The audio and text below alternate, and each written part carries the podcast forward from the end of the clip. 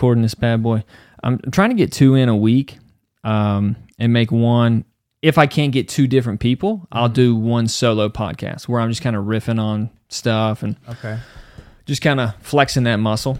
Okay. Just you know, therapy. Yeah. You know what I mean? I like straight you. up, dude. It's like I started doing that just to get my thoughts down somewhere. I Yeah. started like podcasting and like I haven't like put it like I, it's out, but it's not like no one knows about it. Right. And so I just started. What- what's it on? It's on uh, what's it called? Um, Anchor. Anchor. Okay, yeah, that's that's free, isn't it? Yeah, it's free. It's it's super easy to use. You just record on your phone. It does not sound anything like this. This is amazing. I know, man. Like this Yeah. is wow. So the reason why this sounds so good is not actually this particularly. It's these dynamite sticks. These are um, uh, sound boosters. I forgot what they're called. Um, but like that's what co- gives oh preamps, microphone preamps. So they boost your regular signal man to like something like voluminous. A good one. Right. It's a Yeah. great investment. I mean, yeah, it was a lot. Yeah, I, I mean the The- way the- this I- sound this sounds expensive. I can't remember if this was. Hold on, let's go. Shure, M, S, M. Yeah, seven B. What do these go for again? Four, four hundred Wow. Yeah. Each each. Yeah, dude. I was like, sounds expensive. and then this was five. Yeah. It's worth it. Well, I mean, if I'm gonna doing do it all the time, if you're yeah. gonna really do this, Yeah, exactly. you can't be on anchor on your phone. no, right. If no, you really wanted to get somewhere, yeah, you it's true. Do this. Like the other microphones I had were were eh, they were decent, you Right, know. right? Um, but there was something comical about them. You know what I mean? Just Mm. Yeah. quality. Yeah, yeah. You know, It makes a difference. you you could be talking about some real serious shit, Uh-huh. but with a microphone with a red head on it, you know, it's, it's not gonna come across Right, like you right, really care. You know what I mean? speaking into the nose of a clown. Yeah, exactly. it doesn't really. Just need to take it off and put it on my nose. right, exactly. But uh, but yeah, man, I'm trying to do two. Um, so when you were doing yours, what were you just like kind of talking and riffing on some ideas? Yeah, I was kind of just riffing on. Um, I like. I mean, the only thing I ever really think about is the connection between everything, and Right. like more specifically, like the connection between sleep, exercise, nutrition, and mindfulness. Right. and how they all go hand in hand together. And I kind of just was trying to articulate my thoughts because Mm-hmm. it's all there, Yeah. but to explain it to somebody is completely different. And I want to apologize in advance for my list because I have these invisible like Oh, Invisalign? line- Yeah. It's Oh, can- shit, candid. nice. So I'm like lisping everywhere, probably spitting at you, but That's all right, man. um, This that's literally what this phone thing is for. perfect. So it'll be drenched in everyone else's sweat. Yeah, so could- I, really care about getting my sleep and and lifting 400 pounds a day. Just- I think I could smell JT here. really, the scent of man. Dude, he just sat in front of the manliest. the manliest. I was asking him about his, uh, like when his voice dropped. Uh, I said, "Did you get a lot more respect when that happened?" He's like, "Oh yeah, people thought I was 40 years old."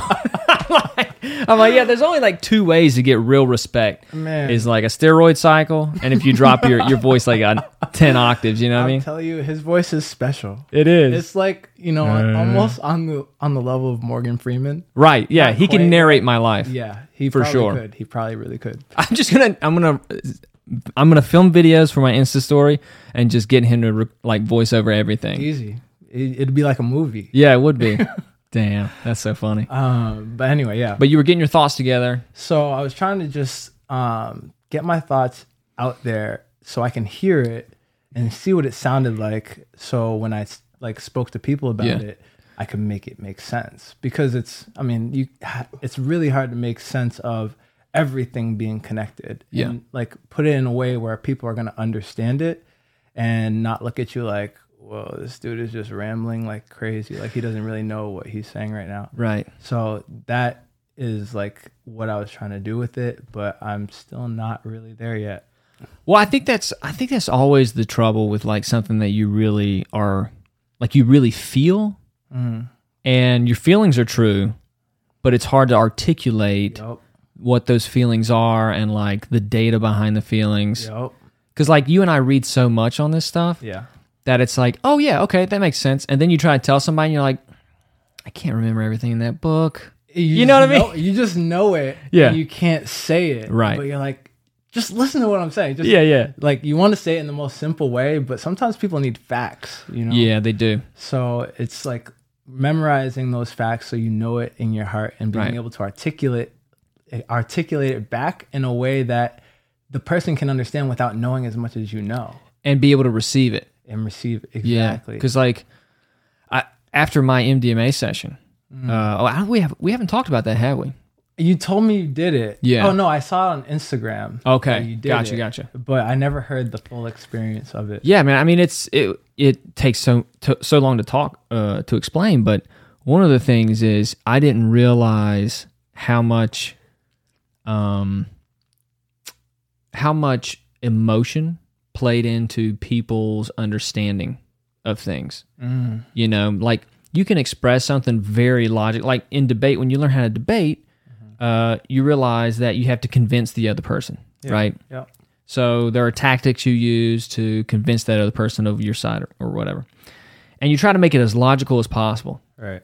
But in that process, you still don't uh, you don't do anything with the emotional uh, feelings behind why they feel that way.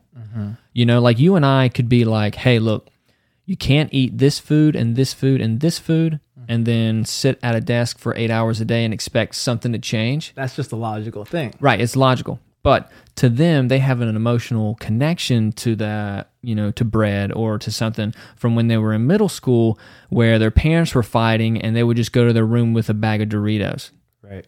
And they've never they've never connected with that child mm-hmm. and been like, "Hey, look, you were too emotionally immature to respond correctly to this situation." Yeah.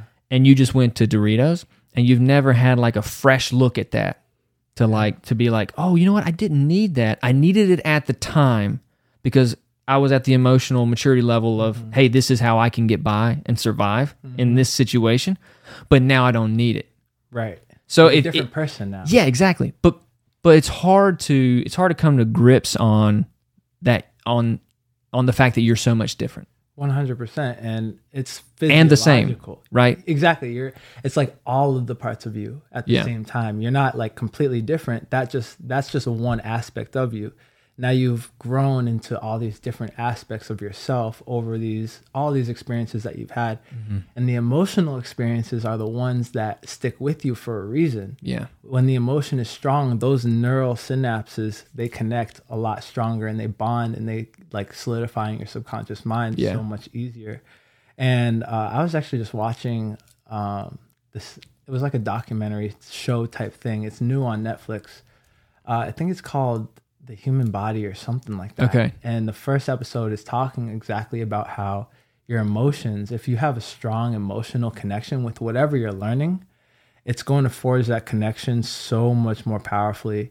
And your neurons and your nerve cells, they actually shift and change to make that connection even stronger. And over time, the more times you fire and wire that specific neural synapse, the stronger and the thicker the connection actually physically gets as well. Right.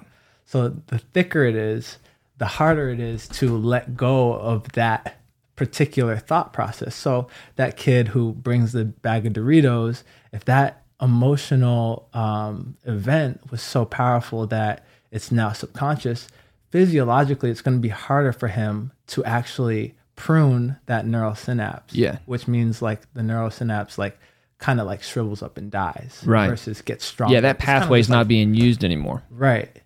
Except if it is being used continuously from the age of five until the age of 40, 35, you know, our typical clients that we see around here, that's a very, very strong connection that And- they're making. Yeah, and that creates a personality. exactly. Isn't that crazy? It's crazy. It's insane. Dude, when I did, I got goosebumps just talking about it. But when I did the the MDMA session, um, it just it, it really it made it made sense of all the stuff I was reading. Mm. Um, you know the Like- Joe Dispenza and, and all the stuff that we talk about. And that's a good point too. Before you finish, Yeah, go ahead. Like your experience is so much more powerful than just reading something. Like to So- go through it, yeah. Yeah, and, and that's that's one of the things about the MDMA uh, session is when I started explaining it to people, I was like, oh, no one could have explained this to me mm. the way that I experienced it. And I was like, damn, all the words I'm using are actually doing less justice towards the experience Right. because it's such an emotional experience. And especially for men who have been told to shut their emotions off mm. for whatever reasons, you know, Right. survival. Mm. Pretty much. Basically. Yeah. Yeah. Um, that you don't even remember your feelings. It's crazy. So when it when it floods you, which is what what MDMA does, is it floods your system with serotonin, right? Okay. The feel good chemical in, Yeah, in the brain. You feel like a kid for the first time since you were like six, seven, eight. Wow. What Yeah. does that? I know it's hard to describe, but what Right. does that feel like? Well, I had uh, so when I was in the session, uh, I asked. My, I remember I, I've I've done so much research on it. I've I've got a book like 400 some pages long of like Wow. 50 firsthand accounts of of patients doing MDMA, and uh, And, and in what form did you take it in? uh, just powder form and Okay. put it in a pill. Okay. And um, and what happens is, um, damn, what was I saying? So your experience with it, uh, what happens when it floods your body? With Oh serotonin? yeah, yeah. So I, I remember somebody had asked they they had uh they were they were writing a blog and uh, about it and they said uh, I let go of my anger in the session, and what I realized was it's not that I needed the anger. You know, it's he said, but it was my best expla- explanation was like you know when you gotta have to take a shit, Mhm. and then you take that shit and you feel so much better, right? Absolutely. But you have a memory of that shit being there Yep. and it's like well it's not there and you don't want it and you don't need it Right. and you you don't have any like desire for it anymore but you remember know it was it. there You know the feeling. so you gave it space so ha- that space needs to be filled up with something new now and he was like i needed to like reconnect with like that thing that that sparked me as a kid okay. like what was that what was that feeling or what was that thing that uh that kind of like excited you as a kid Mm. that was suffocated by this uh, Ah. reactionary emotion or whatever that you that you now have, have turned into a personality. that right. makes sense. And I was thinking about that in the session, and then all of a sudden, dude, I was back to being a kid, living in the woods in North Carolina, and I remember running down the stairs outside and grabbing my shoes, which were covered in mud from the day before, you know, just playing in the woods. Yeah. I just beat them up against the brick wall, knock all the mud off. I put them on, strapped them on, and just sprinted into the woods, looking for like a new creek to play in or or a new tree to climb. Yeah. Like that was that was the goal. All right, today, new creek, new tree. You know what I mean? some frogs or something. yeah, yeah, yeah, like- exactly. yeah, And uh, and so I just ran it. and I was like, damn, I used to enjoy my day. Wow. I like I used to choose to enjoy my day. Wow. And I was like, damn, it was a any- choice. I anything ma- holding you back. yeah, I made that choice when I was a kid that finding a tree is going to be the enjoyable part of my day today. Wow. And uh, it just hit me. I was like, oh, dude, you were just adventurous. You were courageous. You didn't, like, you would go to school and you'd meet kids and they'd be like, what do you do? And I'm like, oh, I just go home and like climb trees, like they're taller than my house and like jump from tree to tree or something. And they're like, oh, that's crazy. And I was like, I always felt pride in being that courageous, like wild kid. You know what I mean? And that's like so basically that's the energy we're born with Yeah. until we go through life experiences that kind of suppress Yeah. our natural state of being, which is that the the feeling of just doing what you love all the time. Yeah. Yeah. Yeah, I, and it was it was weird. I was like, that's what I got to get back to. It's not necessarily a thing like, oh, you wanted to be a ballet dancer and you mm-hmm. stopped that. It's like Right. that could have been what you wanted to do, sure, but also I think it was like the uh, the energy behind it. You know, the Yeah. the faith behind it. You know what I mean? It all comes down to that. It really does, dude. There's nothing else in this world that matters more than what you believe, Yeah, what you have faith in, what you Yeah. like. The that's why religion is religion. yeah. Right. Because Yep. every religion is based on one thing: what you believe in. yeah. You got to believe That's something. it.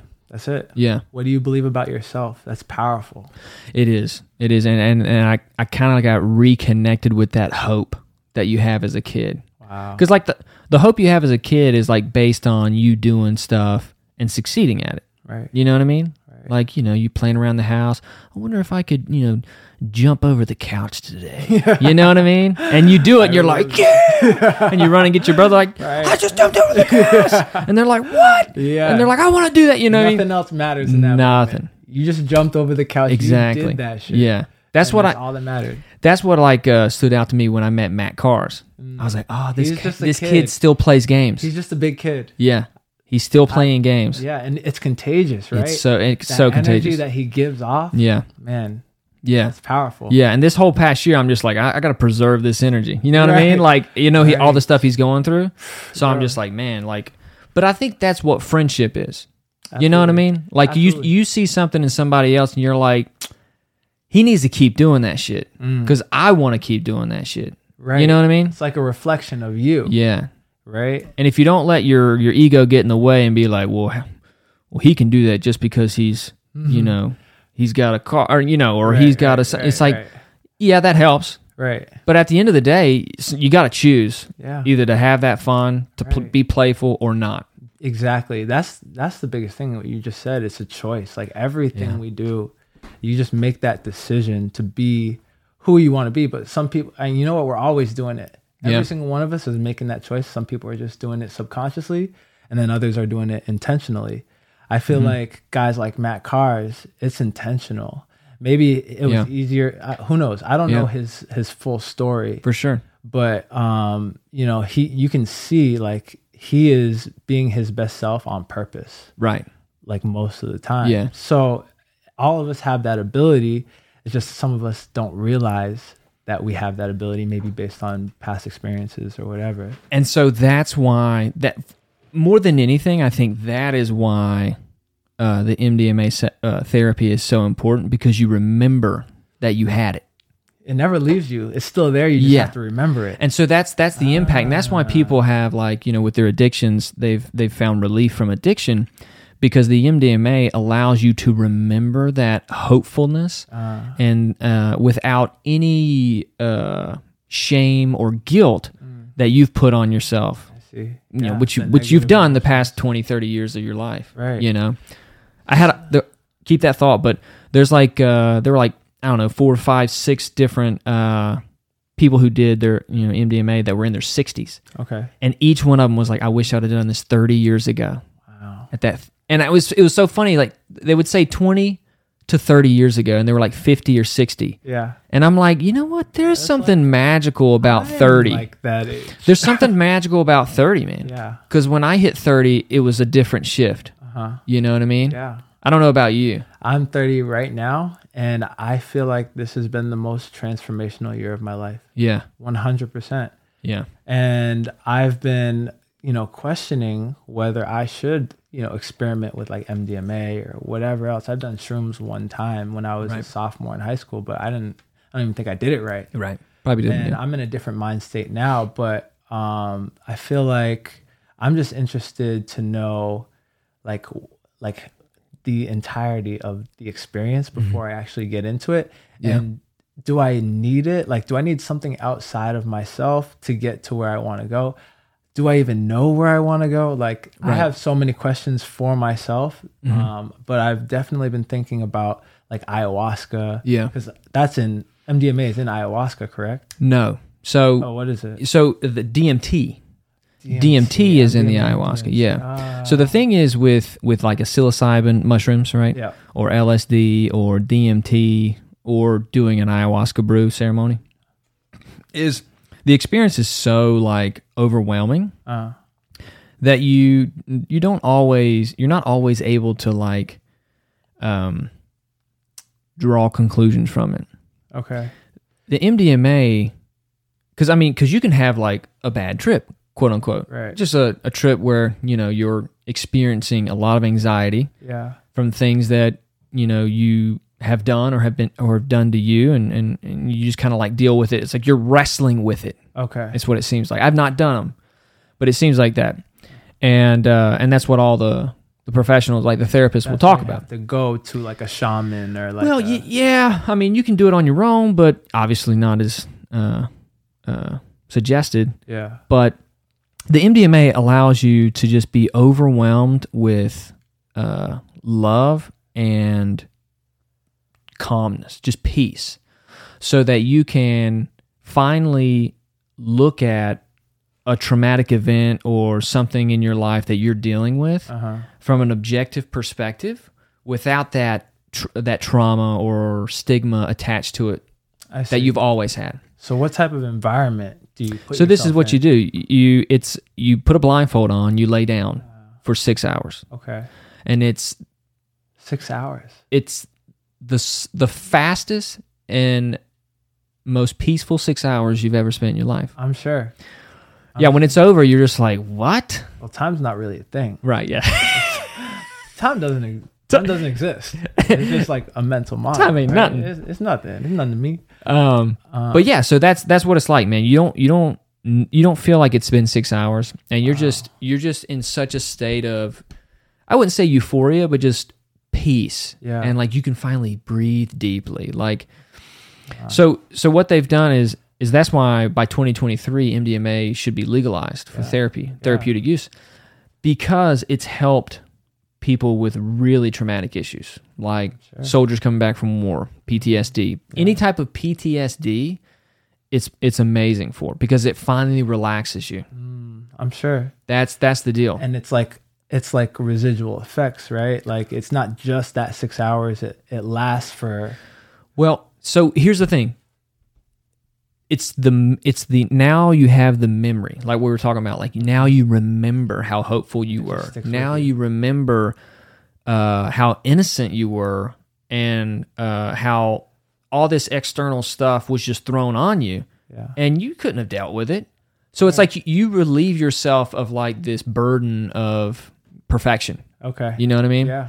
I think a lot of us feel Everyone, that burden. everyone, everyone Yeah. who's got an ego, and I think that's everybody. Everybody. you know, I talk to a lot of people, especially in our field, like Yeah. personal training. You just you meet with a lot of people, and then you talk with family. Mm-hmm. I was actually in Brooklyn this past weekend, and I was talking to my aunt and my cousin, and my little brother has said the same thing. He, they're like, "Yeah, our whole family has anxiety." Yeah. And we think it's ancestral. Mm. It's like in our DNA, mm. and no one talks about it. yeah. And in my head, I'm like, yeah, I've seen it in pretty much my whole family. I've seen it in in a lot of the people I know. Like I feel like everyone has a feeling that they're not doing enough or they are not enough in themselves. Right.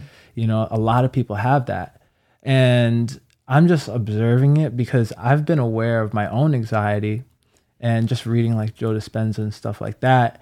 I have been working on separating myself from that feeling. Just if it comes in, just sit with it, let it pass through, accept it, and then try to think of something, uh, change my state of being. I think that's a real skill is changing your state of being Yeah. to be uh, either grateful, gratitude, joy, whatever it may be. Yeah. Um, and it just takes practice. But I feel like um, so many people could use something like MDMA to help with that process. It's a reset. Yeah. So and and and the reason why you you would benefit from it and you were saying the residual effects of it post session this is the residual effect the residual is eff- effect is the memory of of you know everything you experience in the in the session but also the integration process okay. so the integration process um, happens through different ways. Um, meditation, uh, where you you meditate on what happened in the session, on the the answers that you got, and and when people say, "Man, you get answers," this is how I put it. Like, for once in your life, you're so relaxed that you can use your own inner wisdom to solve your problems. yeah. You know how you can you can look at everybody and be like, "Oh, this is what you're dealing with. This is da da da da," da," Right, right. and you think you're doing it to yourself, Yeah. but you, I mean, you probably have things in the way, Yeah, some yeah. some old beliefs or some some beliefs that have formed along the way. Right. The Because only of- way to do it is to get beyond Yeah, those beliefs and get beyond yourself and like you said, Yeah. see it from an objective it seems yeah So you're not actually in yourself. yeah. And so what I would do is I would meditate, like my meditations became re uh, re envisioning the session because you- you're blindfolded for the whole you know six hours. So you have things that pop up in your mind and you see it as clear as day. It's not hallucinations. Yeah. It's just, you know, when you meditate and you think about somebody, you pray about somebody and you see their face pop up, right? Well, in, in the MDMA session, all that happens is you're like, hmm, what about my dad? And all of a sudden, your dad's face pops up and you see him for who he truly is. So I'll give you an example. That the first thing that popped up for me was my dad because he recently passed, right? Right. Right. And uh, I saw him at his worst, yelling, angry. But this time, I was like a foot and a half taller than him.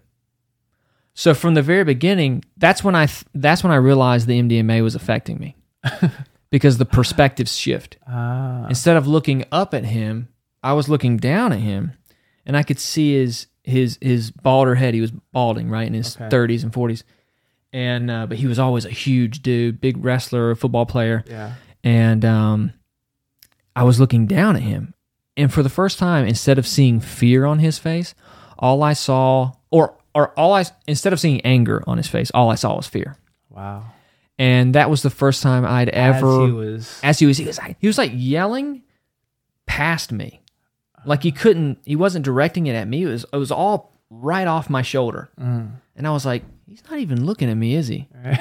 and i was over him right so it's like Right. he's not looking at me and i was kind of like trying to get down but he was Right. he was throwing all that energy that way Okay.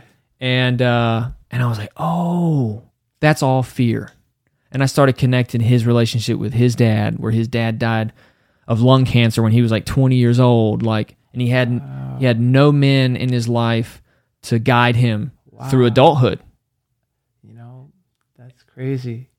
Uh, continue if, Yeah. you, if you have more. yeah. And so so he was like okay all this is on me.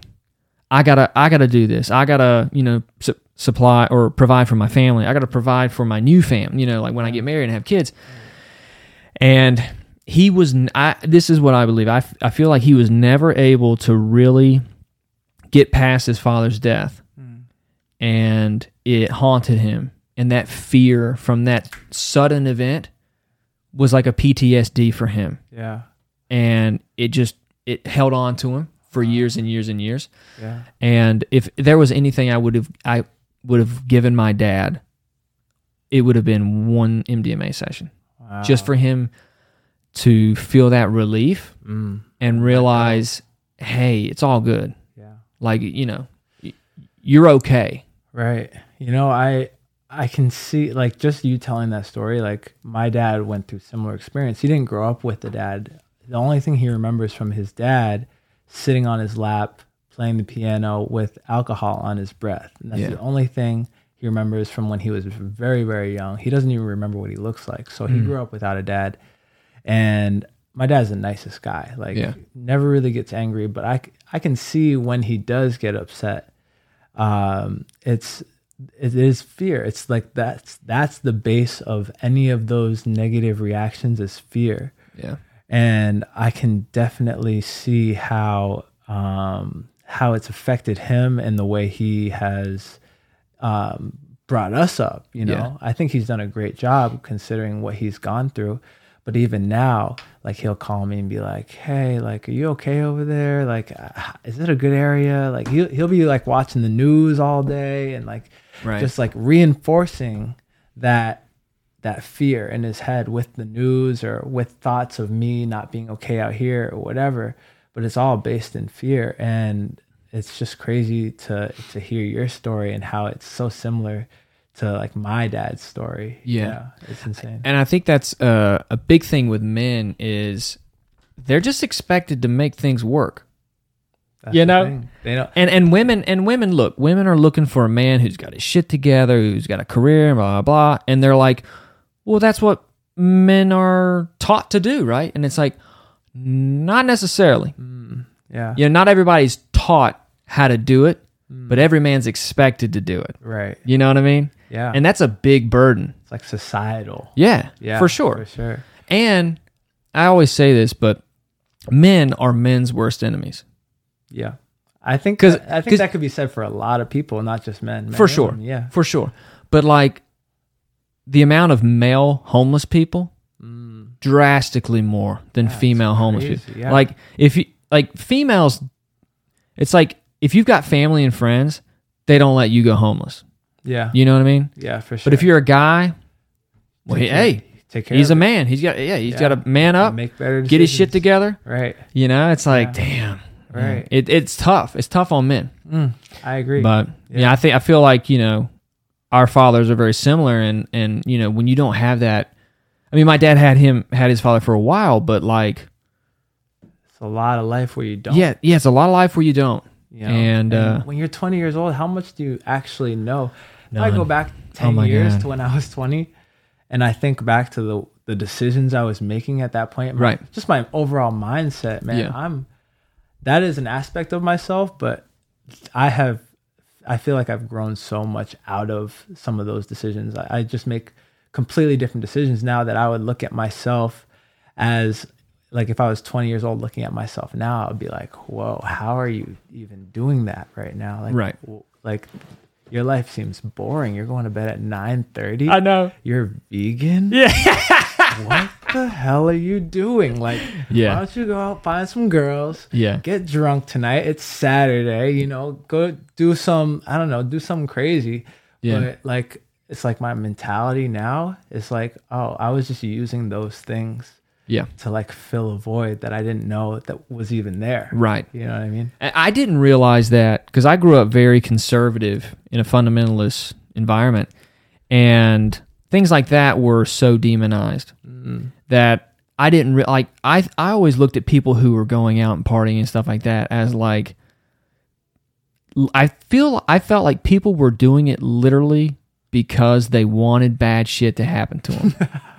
I'm like, you are so fucking dumb for for like you know getting drunk and dry. You know, it's just like going Yeah. to crazy parties with people you don't know. That's I, that's how I was viewing things. Mm-hmm. But I didn't realize that that was just their coping mechanism Right. for whatever they were dealing with. And you know, every single time, And I had my own. right? We all You know, do. yeah, And every single situation that we're put in is perfect for us to overcome those situations. Every trigger, every negative situation that we've ever had has been perfect for us because once we understand how we got there, we can then make a different decision to get beyond that Yeah. situation.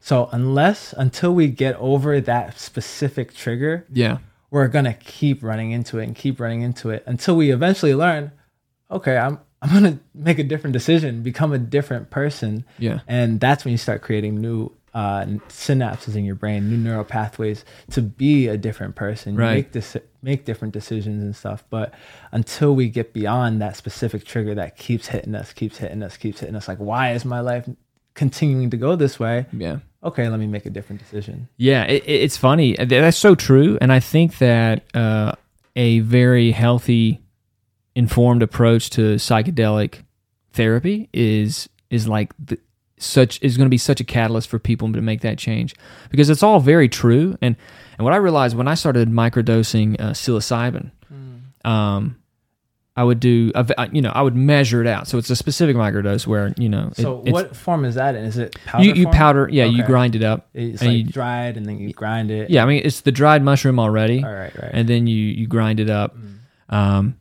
and I was always I had P, I have PTSD from wrestling I believe it. because wrestling's like growing up in the movie 300.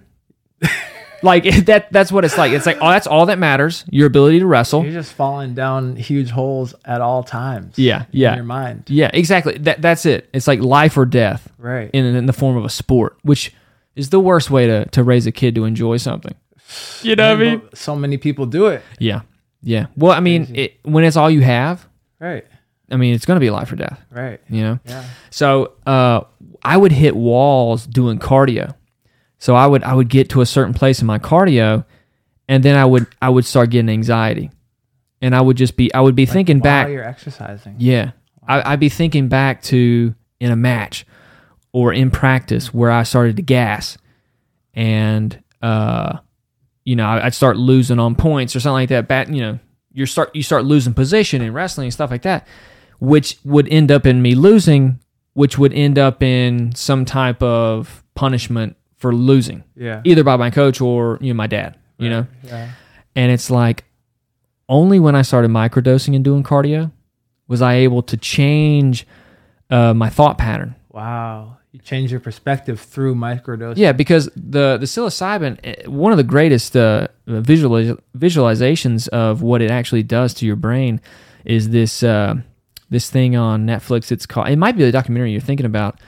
Um, it's I think I know what you're talking about. y- y- Explained? yes. Yes. I So you've seen that, episode where they talk about it, and they had the snow covered hill. Yep. That's the best explanation Yeah. because that's how you feel. Is like your mind is this hill where everybody's gone down this one route on their sled, Mm. and you've got this huge divot in the snow. Yeah. and all you need is like a, a fresh coat of snow to cover up that divot and you can create new new patterns yeah Yes. That's exactly how i felt doing cardio Yes. and I, I started getting past that those moments of doubt or anxiety and i mean dude I, I sometimes run when i smoke Uh-huh. just to get that savage mode you know get like let's grind I've let's get there. back to it um, but then also the microdosing so that i can actually enjoy it Yeah. and, and be playful with it. Right. You know what I mean? Right. And I feel like if if I were to to make a business, Uh-huh. okay, as a personal trainer, I would have all my clients microdose.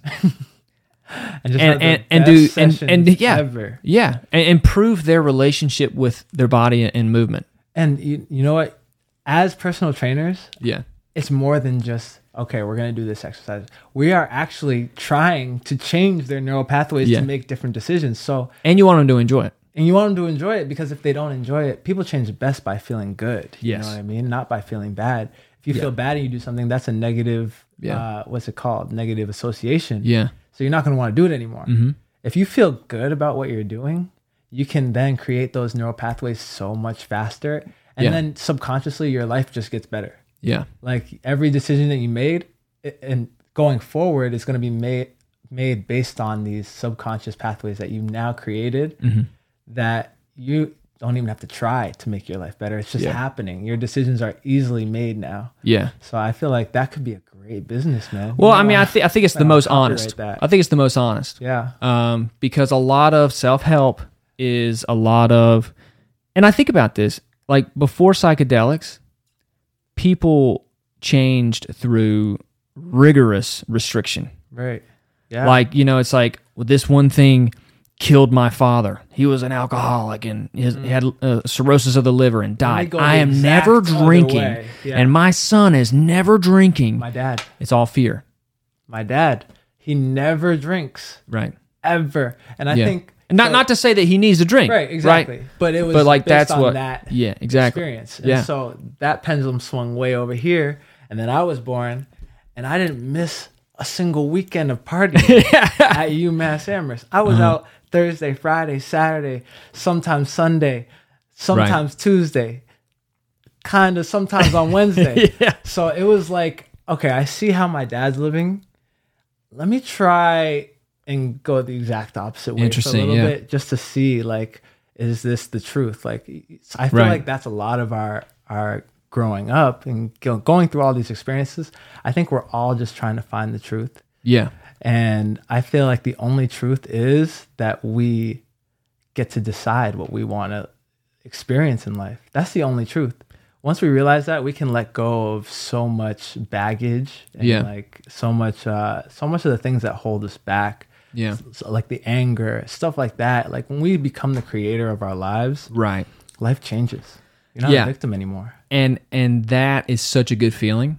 And that's that's what people get from the MDMA sessions. Is they're like, "Oh shit, I get to decide." Right. Like that's that that moment when I was thinking about how much I enjoyed my day as a kid. Yeah. I was like, "Oh, I decided this shit." Right. I was like, "When did I stop?" I remember asking myself in the session, I was like, "When did I stop doing this?" And I was like, "Oh, when you started realizing that you didn't know certain things and other people did, uh. and you're like, "Wh- "Am I missing out on something?" I Right. was like, "Oh yeah." So the moment you started comparing yourself, yeah, Yeah. classic, How classic, how crazy is yeah. that? But that's logical, right? That makes sense to you. Yep. But the feeling in the session makes it so true. Man. That's that's that's how you can like we you know how we started talking about having debates and talking to people and, and trying to like put your words and, and your feelings into a logical uh, sequence where somebody can be like okay well that makes absolute sense you can do that till you're you're 80 years old But Never until actually understand. but until you have that emotional connection to it, yeah, it's never going to be as, as real because it's like now I don't really care about talking about it look at that. because it was That's such a feeling. Yeah, And I was like, because, you know, I, I read a lot of philosophy and, and all this stuff that, you know, we talk about because I love it. yeah. When I did the session, I was like, oh, I don't need it. Look at that.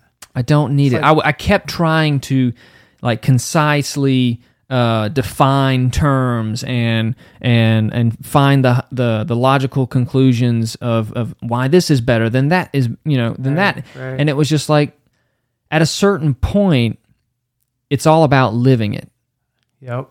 And not Being not it. yet being it and in not that state of being. yeah being in that state uh, and accepting everything as a gift. Acceptance. I feel like so. I feel like fear Yeah, is just a product of resistance. for sure, for And sure. acceptance is the complete other side of the coin. It's Yeah. both the same energy, right?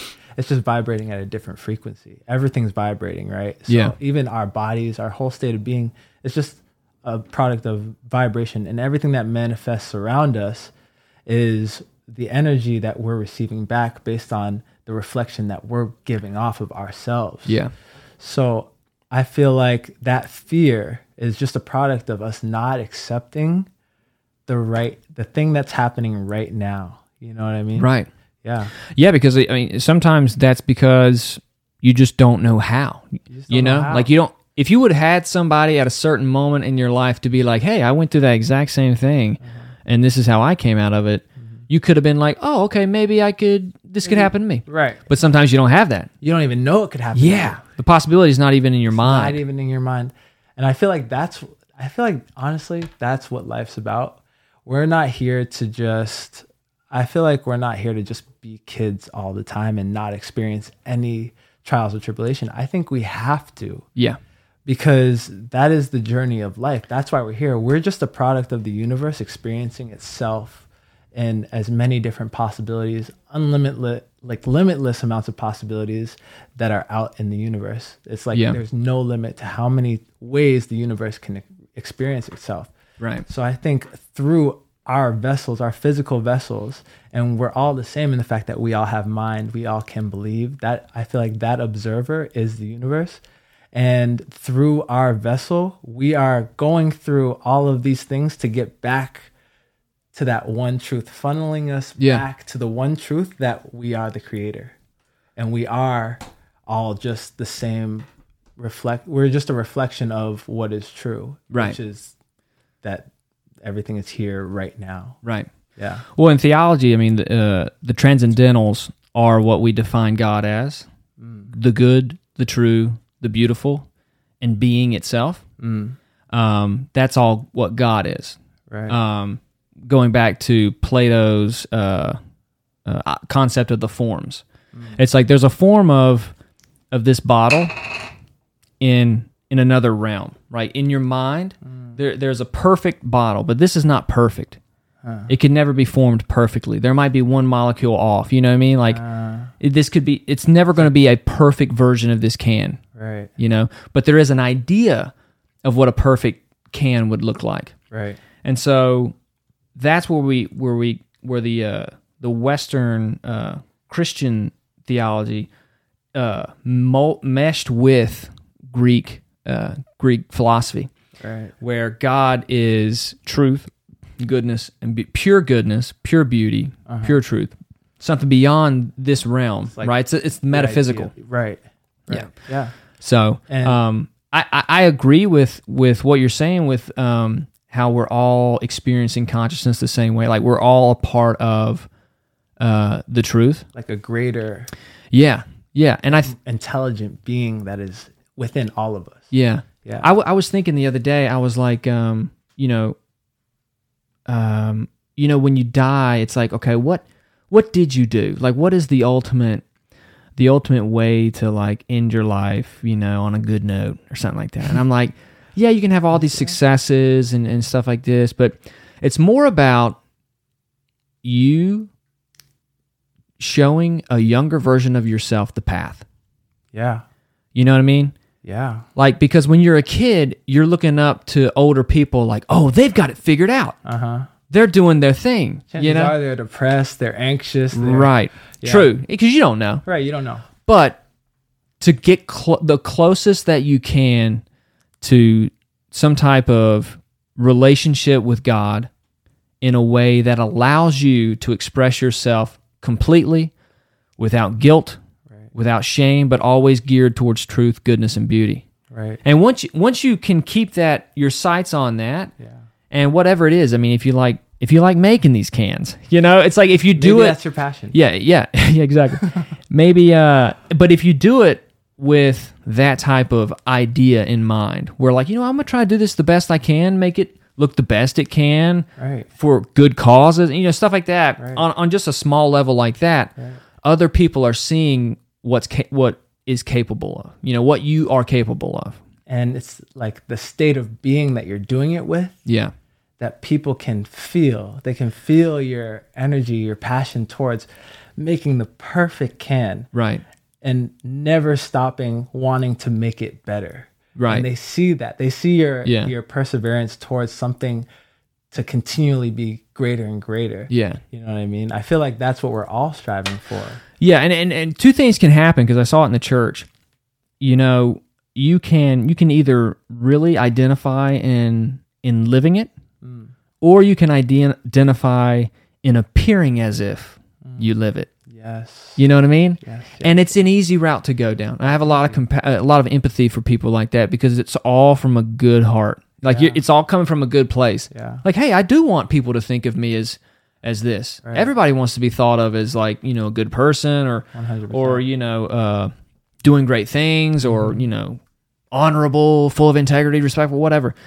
But then you stop doing the thing, and you just present yourself as doing the Mm. You're thing. like the surface level facade of the thing. right? You're not actually being it. Yeah, and Yeah. you're you're selling it instead of doing it, which sells itself. Right. You know what I mean? And it's not as effective. no, it's not. But you not think it is. And so, and then you're like, Exactly right. well, well, I can't appear, I can't appear less. I've got to, I've got to appear better. Right. And then you're starting looking around. You're like, okay, well, well, this person looks like he's got it, but I got to appear more, more capable, or, or you know, on the path more. It's like, 100%. and once you start that comparison game, like we were just talking about, you lose sight of of the living, of the being. 100%. 100%. I feel like something I've struggled with a lot of my life. I feel like I had this realization maybe in like 2019. I was like, I was wondering, like, man, why am I so. I used to be so caught up on like, oh, I need to get rich. I need to get rich. I need to Right. Yeah. We were there together. and I was like, I realized I was just thinking of myself as less than. Yeah. Like I'm not good enough for until I have. You know what I mean? Yeah. I was just trying to get so I could feel more of myself, like Yeah. be more. But I started to realize, you know, hypothetically, and it's it's a lifelong practice, right? You have to practice it every day. But I started to realize like wow, I'm using these things to try and make me feel more, but it's not working. And reading Joe Dispenza and stuff like that, you you start to realize that nothing outside of you is actually ever going to fill that void to make you feel like more. Not as many girls as you get with, not the car that you drive, not as much money as you have, the car, the house that you live in. Nothing is going to make you feel whole until you decide to feel whole and like really be be that energy. You Yeah. know what I mean? That's the only way it could happen. I agree 100% with that. And uh, it's like that's the answer, but the key to unlock it is is realizing what's holding you back. You know, it's like you can agree with it 100% and be like, you know, that's right. I got to do that. Yeah. And then you're like, well, why am I not doing it? you know what I mean? that awareness is the only the first step. Yeah. But like, it's, a, lifelong great step. journey. It's, a great it's the step. It's one of the most important. Without Yeah. the awareness, you can't Yeah, you're not going to seek anything out. Nope. Um, but that MDMA session gives you those answers. It's it's weird, man. It, it's I hate I hate it because it always sounded woo woo to me. Yeah. You know what I mean? And then I, I found a guy who uh, very prolific uh, writer, and now he is a publisher. He publishes other people's books.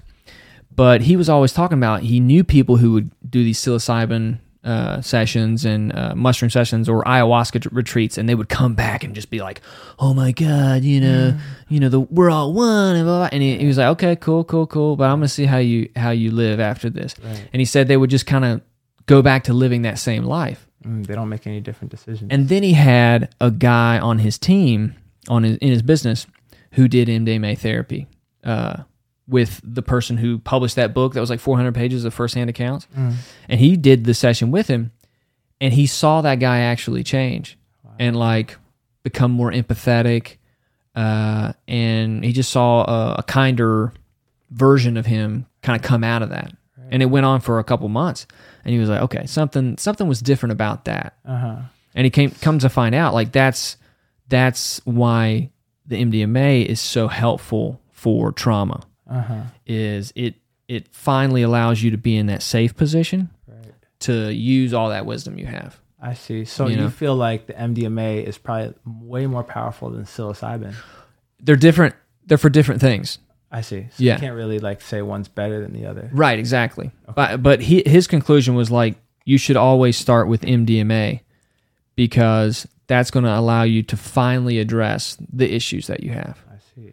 Um, like I, I know a person uh, who did it, and uh, she she went back, and she had been obese at one point, uh, three hundred plus pounds, Wow. and she had in the session she went back to the child. She met like eight different versions of herself, like the child version, high school version, college, post college, law school version, stuff like that, and uh, she had to apologize to each one for not uh, recognizing all the character traits and talents that she had when she was younger. Because she only she only was was recognized by certain people in her life for her intelligence at a young age and so she was like okay well that's what i'm going to identify in and she lost track of all the other qualities that she had Wow. and uh, and like a month before she did it, uh, did the session, she, a friend of hers asked her, um, "Why do you think all your friends like you?" And she was like, "I couldn't answer it. I didn't know." I was like, "Really? Like you don't you don't see all your good qualities?" She's like, "I don't. I really don't. I don't remember." Like, and it was so interesting that that in the session, she had to apologize because she saw all these things that she she was, all these character traits that she had, Right. and that she just neglected. Right. Um, and then at a certain point in the session, she made dinner for all these other versions of herself and apologized for feeding them the food that, that she had fed them for years, the sugar, you know, high carbs and stuff like that. That's that she was she was coping with, you know, whatever she was coping with. So where's she at now? Like with her fitness journey and Oh, I mean, she's had a, a great fitness journey. Um, and she's, I mean, she's lost over 100 pounds, like 150 pounds, I think. Yeah, Man, that takes more than some that. serious Oh, yeah. mental strength. Oh, yeah. But in, but she had a uh, gastric bypass surgery, Okay. And she also had, you know, skin removed and stuff like that. Mm-hmm. Those types of surgeries. So in her session, she was um moving. She was doing like the worm, Uh-huh. like for hours. Oh. And I asked her, I was like, "What? What do you think that was?" And she was like, "Oh, I was, um, I was reliving the surgeries." She's like, "I did not realize how traumatic it was on my body." that's insane. Yeah. You know what's crazy? Have you ever like looked into uh the what's it called? The testimonials from some of Joe Dispenza's uh the people that go to his like um his retreats Yeah, or yeah. whatever. Some of the testimonials I have, yeah. Like the cancer exact- stuff? Yeah. Some Yeah. people like get chosen for healing or whatever. So they lay down in the middle of a circle while everyone is basically praying for them Yeah. and they have these crazy transcendental experiences where their body they just can't stop moving their body in certain ways and in their perception they have beings from other dimensions coming in and like digging into their intestines pulling everything out rearranging it fixing it and then they say it's the most painful thing that they've ever hmm. gone through but once it's done they're healed Wow. And I haven't seen that one. and then they're physiologically better. They'll go to the doctor and be like, "Oh, there's no problems here. Like, how did you do this?" Yeah. Uh, That's intense. I was healed by some interdimensional beings. yeah, yeah. Nothing big, but Yeah, you watch some of those testimonials and you're like, geez, man. what is actually possible? Yeah, Yeah. exactly. It makes you think. Well, I grew up in the Pentecostal church where, you know, people speak in tongues and stuff. You ever heard of that? Um, you know, I might have read that somewhere. Yeah. I don't remember exactly. Um, and I would see people be healed, Really? like from like sicknesses. Wow. Have you ever been to a black church? Oh, we had some in our town. We were, You ever been? yeah, You see people catch the Holy Ghost? that was my church. That's Yeah, speaking in tongues, running around. Yeah. Yeah, yeah. People stand in a circle Oh, yeah. holding hands. Yeah, and yeah, yeah. One person in the middle who literally you can see them catch the Holy Ghost. Yeah, Yeah. You know what? When I was young, That I was would every Sunday, every Yeah, Sunday night every and Wednesday night. that was me. I would see that and I'd be like, why is this person going crazy? Like Yeah. this it's just church. Like Right. what- what is this person actually doing? Learning the science behind like what actually Right. happens to the human body and like the mind and like how it affects every single part of your body. yeah, there's actually nothing weird about it. There's nothing weird about it. It's actually all supposed. It's like actually supposed to happen. It's supposed to happen. yeah, isn't that crazy though? It is. But the only thing is, it's demonized because the people willing to like put themselves in that type of position mm. Are not of an educated class. Yeah. You know what I mean? They they just they uh, let go of any. Um, they don't have anything holding them back from feeling Right. the feeling that it takes to have Yeah. that. You know what I mean? I never experienced it, but I would always see people in church experience, and my parents would, Yeah. and and I've seen them speak in tongues a few times, and uh, it was always fascinating. I mean, it it was normal for me. Right. You know what I mean? Like. You talk to some people, especially out here in LA, and they're like, "What is this Right, person talking about?" but it's like you know, your normal's weird to me. Right. You know, everybody's What is nor- yeah, exactly. It's just what you It's grew up with. relative. Yeah, You can't. That's why we can't compare ourselves. right. It's all Yeah. relative to our experience. Yeah, Yeah. but uh, but yeah, I would see that, and like it makes sense to me now because I think they've done some studies on people like that that that work themselves up into a into a frenzy Yeah. where uh, their biology changes. Exactly. It's You know? epigenetics. Yeah. Right. It's Yeah. literally a skill that Yeah. you can get. Just like um, like people who are constantly having anxiety attacks, stuff like that. It's a subconscious program that you're running, right? So Yeah. it just happens by itself. So you can practice the opposite. Practice gratitude, practice joy, practice catching the Holy Ghost in the Right, yeah. church. You can practice it, work yourself up into it, and then it's a skill too. And then Right. maybe it'll happen without you even knowing it. Yeah, Like it just happens while you're driving to the grocery store or whatever. Maybe Yeah. that's not the best time. no, no, I, I, some I people. yeah, I, I still, uh, it's, it's a weird thing to kind of wrap my head around now as an adult because I know that a lot of people that were in that church were uneducated. Mm. You know what I mean? Yeah. Um, but as far as good people, the best, Right. the best.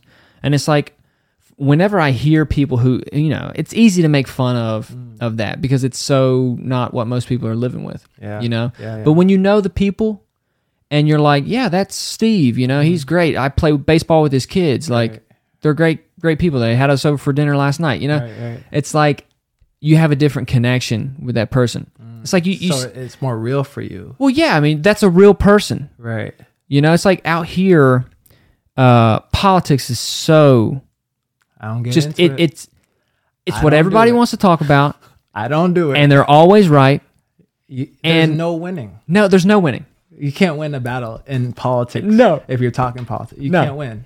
And I think the major thing is they don't have someone they care about who has opposing views. Right. There's know no I mean? empathy there. No, That's exactly it. They can't see the other person's point of view. They don't even try most No. of the time. because they don't care about them yet. Nope. You know what I mean? Yeah. And that's a that's a hard thing to force yourself to do when politics is your religion. You know what I mean? Yeah. Like when that is your highest good and and someone doesn't see it that way, Yeah. they're the other. Bro, You know? that you said it perfectly just now. And on my trip across the country, so yeah. my best friend running across the country from LA to New York. So we went through California into Arizona, top of New Mexico through Flagstaff and went into Oklahoma, Missouri, Kansas, you know, those states. Oh yeah. It's nothing but open, empty fields. You'll see a house every five miles or so. Smell manure. It So fresh. Just like my childhood. So fresh, man. So I could see, you know, there was a lot of Trump flags, Yeah, yeah. Mm-hmm. Biden signs, Confederate flags everywhere. Yeah. And you can see why the city, living in the city is so different than living out in the rural countries. And you Oh, can yeah. see why Republicans want to attack those like areas For sure. in terms of getting people to believe in what they want them to believe. For sure. Because you're so secluded from other people you have no idea what a black person actually is No. like. Like, and you can't. No. you don't. You learn that like when you are actually around diversity, you can't generalize. Right. Each- Every single person is different. Yeah.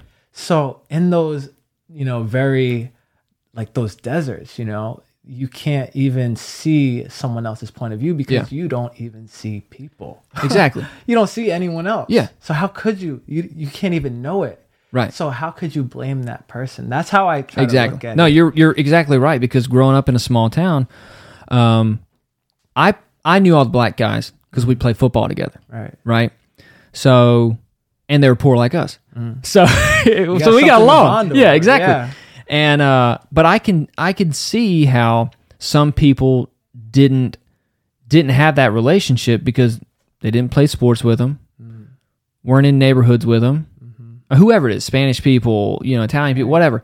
You're just not around them. Right. But the ones that you are around, maybe they did something negative. Maybe. Maybe, maybe they are the, the only black people around were committing crimes. So you're like, Now you okay, say, this is what black people are like, or this is what Mexicans are like. and and that's a easy heuristic to go by. Heuristics are like, uh, um, like, uh, if it's like cops, cops looking for for cars speeding without their sp- speedometer thingy, whatever.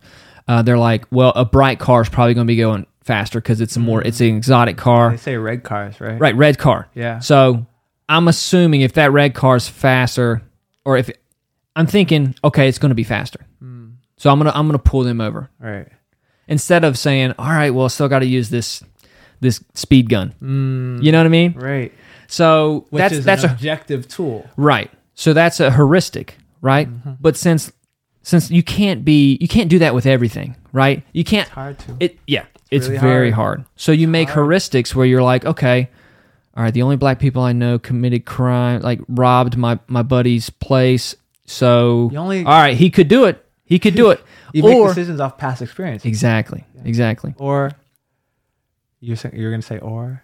Uh, no, Uh, no, I don't think so. Yeah. So Um, I feel like um, in terms of politics and Yeah. all that stuff, you know, if we want our world to be, I, I don't know what, I actually don't know what people want our world to be. I don't think they know either. Yeah, because I feel like everyone's like, you know, there's stuff happening in Gaza right now. uh, There's a lot of stuff that's happened in the world Mm-hmm. Yeah. recently that people are like rooting behind free Gaza, free Yeah. whatever. But then that same person is not being the energy Right. that they're actually presenting on their story on Yeah. Instagram. Or You remember that video I posted? That was funny. Like every white oh. girl in LA. Yes, exact. exactly. You heard about Gaza? Yeah. Have you done anything about it? no, I'm, I- but I'm, I'm posting about it. I oh, was- perfect. That's I was great. dying. Yeah. that was perfect. Yeah. because you know that's not even just L.A. No, that's anybody. I mean, it's it's so easy to do that, Right. and that gets back to the either you do it, either you be it, or you present like you're being it. You know what I mean? Yeah, and most that of us are just presenting. and man, that's a. I mean, you got to have a lot of humility to be like, hey, dude, am I doing that? Am I am I just present? Yeah, Yeah, like I gotta I gotta show up today. Like it's not I can't be talking about. it. I gotta be about it. You know, Yep. and that's a hard thing to do. really hard. And you think that you're being a pussy by like by accepting or you know maybe thinking less of yourself, but it's like, well, if that's true, then that's that's what I have to see. Uh huh. I have to see this. You know, it's a. I feel like it's a gift and a curse because sure. for my whole life, I feel like I've been comparing myself, questioning myself, questioning what I know. Even as a personal trainer, I'm like, do I actually even know anything? Dude, I have the same sessions. Someday I'm Man, just like, Who am I? what am I doing? I went through that big time on this cross country trip. Like, who am I? Uh huh. But I think without that, Yeah. we can't grow. We can't if we Right. don't question ourselves. You have to be self reflective. You have to. Yeah. You have to. And and the people that don't are the people that never change. And that's sad. You know, that's, I, I see, I understand why now because I saw my dad in certain aspects of his life not change. And I'm like, oh, yeah, that's that fear. Whatever it was for him. Uh, however it got to him, it got to him and it stuck. Yeah. And he couldn't shake it. You know what I mean? Right. You just couldn't shake it. It's and I, I- embedded deeply. people need that reset. MDMA. MDMA. well, dude, we just did an hour, man. Wow. An hour and five, dude. Dang. So that was Wow. fun, man. I'm glad you finally got here. Dang. That This was is good. That was great. See, dude? I would love to come back if you would have me. Even even Please, just to please hang come out, back. I'll bring food next time. even just to hang out with your dog. Your dude, dog that loves dog loves you, dude. loves me. I don't know if it's just me or if it's everybody. Um, I've I never. She, she's never jumped like hidden under the desk and waited for space and then jumped up. Oh, So I feel so special. I think ev- she's a slut, dude. She's. I was a hoping that wasn't the case. I'm sorry, man. I got to be honest. She was all over JT. okay. Well, So, I appreciate the honesty, but I'm just gonna, you know. but I'm it's different. take It, was different. She's never done that before. Oh, you don't have to make me feel better now. it's, it's already over. It's Yeah, I hate your dog. Never coming back. Whatever. Um, well, dude, man, thanks. This right. was fun. Thank you. Appreciate it, dog. I appreciate you.